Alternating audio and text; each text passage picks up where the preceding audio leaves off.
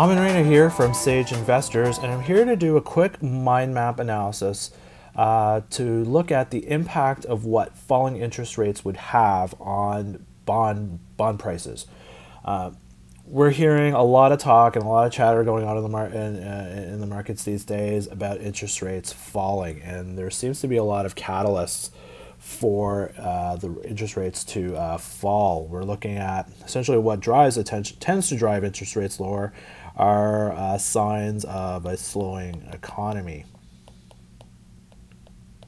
And that's usually, you know, things like falling jobs, people, jobs not being created as much, uh, decrease investment,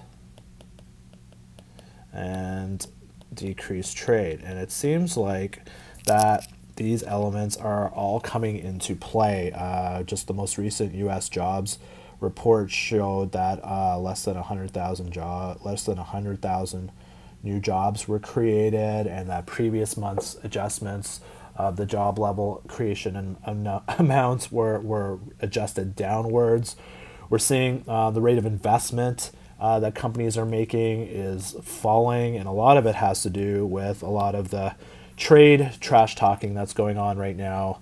Um, that's happening between China and Mexico and Canada and all this stuff going on in Europe. There's a lot of trade trash talking going around, and that is impacting growth. And when that happens, what we're seeing now is um, the Federal Reserve, which was at the start of last year, last uh, end of 2018, pretty much full in on a increasing interest rates policy, is looking like they're signaling that rates, interest rates, are going to fall. So, what does that mean? Um, as an investor, let's say if I'm an investor, I'm looking to put my part of my portfolio into fixed income, into bonds.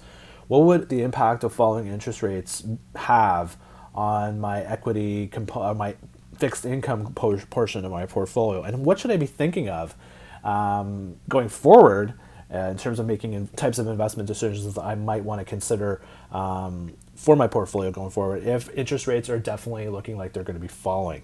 So the easiest way to for me to kind of explain it or I, for me to understand it is to kind of almost kind of do a, a time map of, uh, of things if you were to look at right now today let's just say today for for whatever reason you look at and you want to go buy bonds um, and let's say the interest rates out there would be 5% like you bought a bond it would pay you interest coupon rate of uh, 5% but let's say what ha- if we go forward and yeah indeed um, all of these elements happen that results in the uh, Federal Reserve cutting rates and interest rates begin to fall.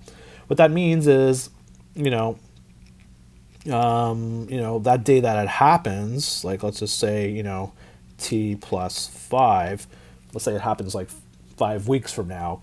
Um, interest rates start dropping, so it means five weeks from now, if companies were going to issue bonds they were going to be issuing them probably at a lower interest rate. There'd be a lower coupon rate. So chances are, let's just say for simplicity's sake, that five weeks from now, uh, company X wanted to issue a bond. Um, the, based on the fact that interest rates have been falling, were falling or going to fall, and they want to sell these bonds and be competitive, the, they would have to sell their bonds at a lower interest rate. So let's just say, for example, it would be 4%. So what does that mean? If I'm an investor now, like put it now, I'm going to be wearing the hat of an investor.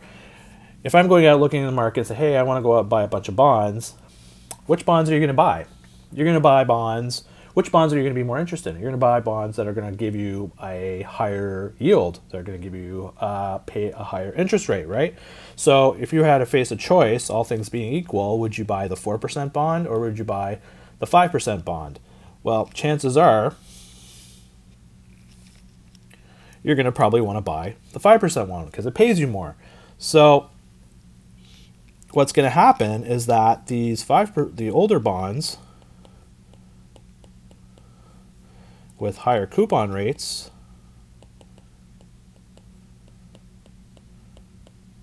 are going to be worth more. Which means there's going to be a greater demand for those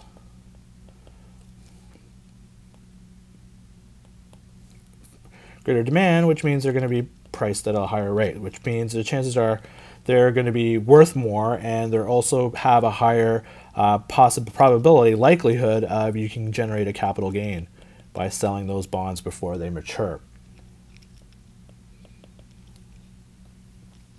So that's the impact right now. Is if interest rates do fall, that means bonds that are currently issued in the marketplace are going to be worth more. They're going to increase in price because obviously they're paying a higher coupon and, and potentially a higher yield. And so you're going to gravitate, investors are going to gravitate to own to those already previously issued bonds more than they're going to want to be buying the, the current ones that are going to just come out in, in that place. Now, I'm saying all things being equal, there's other factors that go into the price of bonds, but I'm not going to get into it. I'm just trying to keep this at a very simple baseline understanding for most people.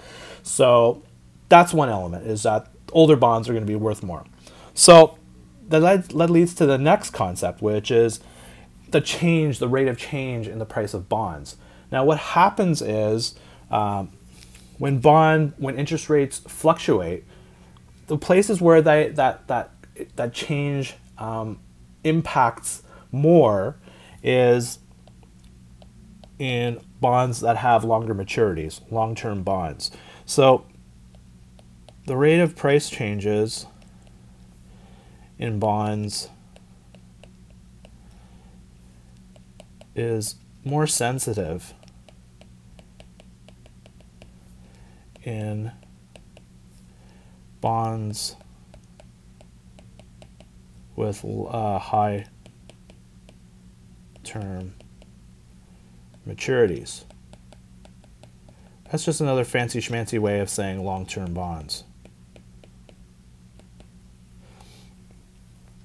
So therefore, what, uh, what this means is that falling interest rates would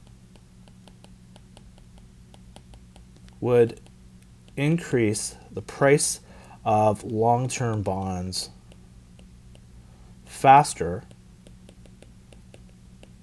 than short-term bonds. When I'm talking about bonds like you know three months, six month, one year kind of things, bonds that have maturities of five years, ten years, 20, 30 plus years, the price changes in those uh, type bonds, if interest rates were to fall, would be much higher. You get a quicker, bigger bang for the buck. So, what does that mean for us as investors? If you're an investor looking to have, you know, you want to have exposure to to to fixed income to bonds in your portfolio, as part of a, a, a nicely diversified portfolio, and you wanted to get into bonds, what kind of bonds would you buy? Well, you could have a nice diversified portfolio of short-term, medium-term, long-term bonds, which is a very reasonable way to do it. But if you're looking for the quickest bang for the buck, if you're looking where the biggest appreciation potentially could be, you would want to own uh, a basket or a portfolio of, of long-term bonds. So, you know, you're talking about, you know, 10 year plus, you know, 30 year 30 year bonds those are type of areas that are going to be are going to be much more sensitive to the changes and the fluctuations of interest rates um, in the run. And that's kind of makes sense. When interest rates go down, you kind of want to own more longer duration, longer term bonds. When interest rates are going up, you want to stay closer to the shorter maturities because uh, the sensitivity for those short-term maturities is not as great as as, as they are further out uh, in the maturity cycle when you're going along the, the yield, yield, yield curve. So that's really what I wanted to just share with you is in terms of a takeaway is um, interest rates are going to fall. And if interest rates fall, then that what that means is bonds that are currently out in the marketplace that are trading and are active are going to be worth more than the any bonds that are going to come out once interest rates fall. And so if you're making that decision of whether what kind of bonds, so that's the first kind of takeaway. The second takeaway is sensitivity of bond prices and uh, to interest rates is more sensitive uh, for higher maturity, longer term maturity bonds. And so, if you're looking to make an investment decision to build some exposure in, in bonds in your portfolio, you might want to at least while we live, while the interest rate cycle is tr- continues to trend downward, having more exposure in terms of uh, longer maturity uh, bonds because that's there's potential for greater price appreciation all things being equal. There's other factors that go into bond prices, but I'm just trying to keep this at a simple baseline uh, level, baseline principle for you to for you to kind of start your uh, analysis with. So if you have any uh, other questions, uh, I do uh, do other. Uh, if you want to check out any of my other uh, mind map videos, you can check them out on my website, sageinvestors.ca.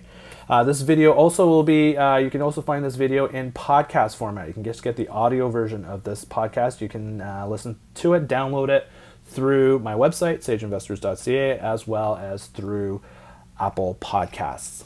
So thanks for listening in. Thanks for watching. This has been another mind map analysis of uh, the impact of falling interest rates on bonds.